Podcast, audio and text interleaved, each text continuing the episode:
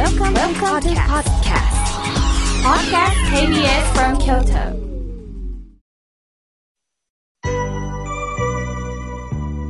さあ、ここからはたくさんのメッセージをいただきましたので、順に紹介をさせていただきます。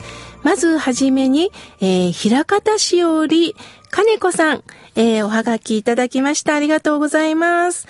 あ、なんか仏様の絵をニコッって笑って、お念じを手にしてる仏様の絵を描いてくださってます。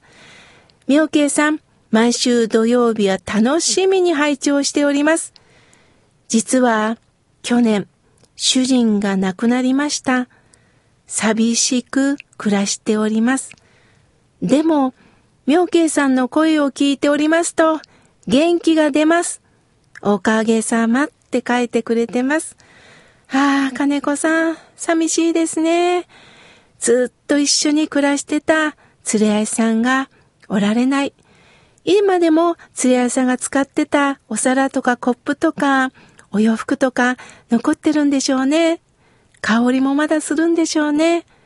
そういったこの目の前にいたというこの存在を思い出しながらご飯を食べる時も散歩する時も何をしてる時も共に生きてるんだ。そして共に喜んでるんだ。そういう気持ちで金子さんこれからも過ごしましょう。連れ合いさんは私の分十分生きろよっておっしゃってますよ。お念仏をいただきながら、今日もぼちぼちと行きましょう。さあ、続いての方です。千鶴子さん、ありがとうございます。毎週楽しく聞かせていただいております。いつも心が穏やかになるんですよ、とのことです。ありがとうございます。そう言っていただいて嬉しいです。さあ、続いての方です。滋賀県立東市より、清子さん、ありがとうございます。妙慶さん、柔らかいリズムで本当に癒されます。今、体の体調を考えてスクワットをやっております。とのことです。そうですか。程よくね、あの筋肉を使うっていうことはね、あの大切ですので、ぜひお互いに私もね、あのちょっと、あの台所でね、料理を作る時も、スクワットやったりしてるんですね。やっぱりどっかで鍛えとかないとなと思っております。ありがとうございます。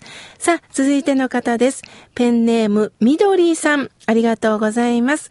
妙慶さんのお話大好き。ほっとします。ありがとうございます。とのことです。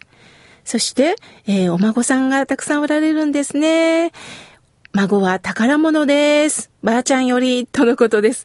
そうですか。本とエネルギーがありますからね、まだあどけない表情を見ると、まあ疲れることもあるんでしょうけどね、なんかこう、生き生きとお互いに生きてるなという実感がきっとね、みどりさんするんだと思います。またお便りください。さあ、続いての方です。えー、高山の方からお,、えー、おはがきいただきました。いつもポッドキャストで聞いています。えー、私は山の中で木を掘ってる彫刻家です。どうか今世の中が乱れてます。寂しい、悲しい事件が多いんです。だからこそ、妙慶さんの役割って大切なんですよ。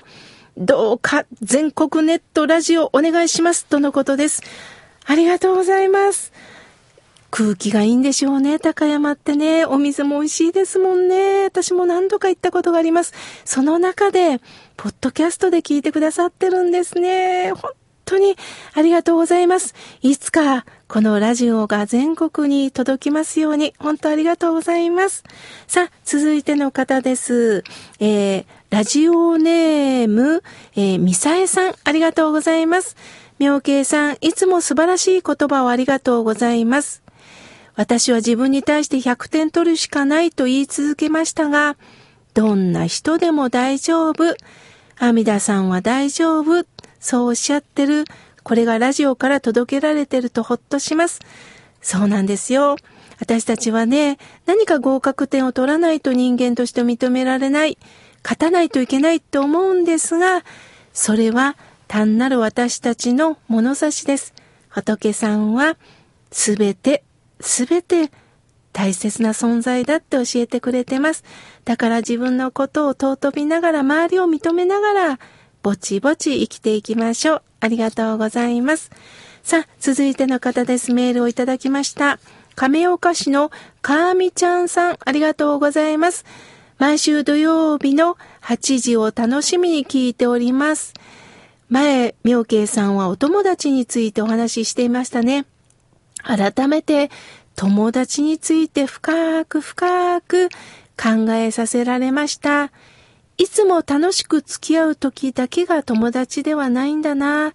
ほんとそうだな。価値観が変わりましたとのことです。そうですよね。私たちは友達はね、たくさんいるといい。それも気の合う者同士だけがいたらいいと思うんですが、逆に反対意見を言ってくれることによって、はっと気づかされます。視野がね、広がるんです。そんなお友達も大切にしたいものですね。さあ、まだまだたくさんのメッセージをいただいたんですが、来週紹介させていただきます。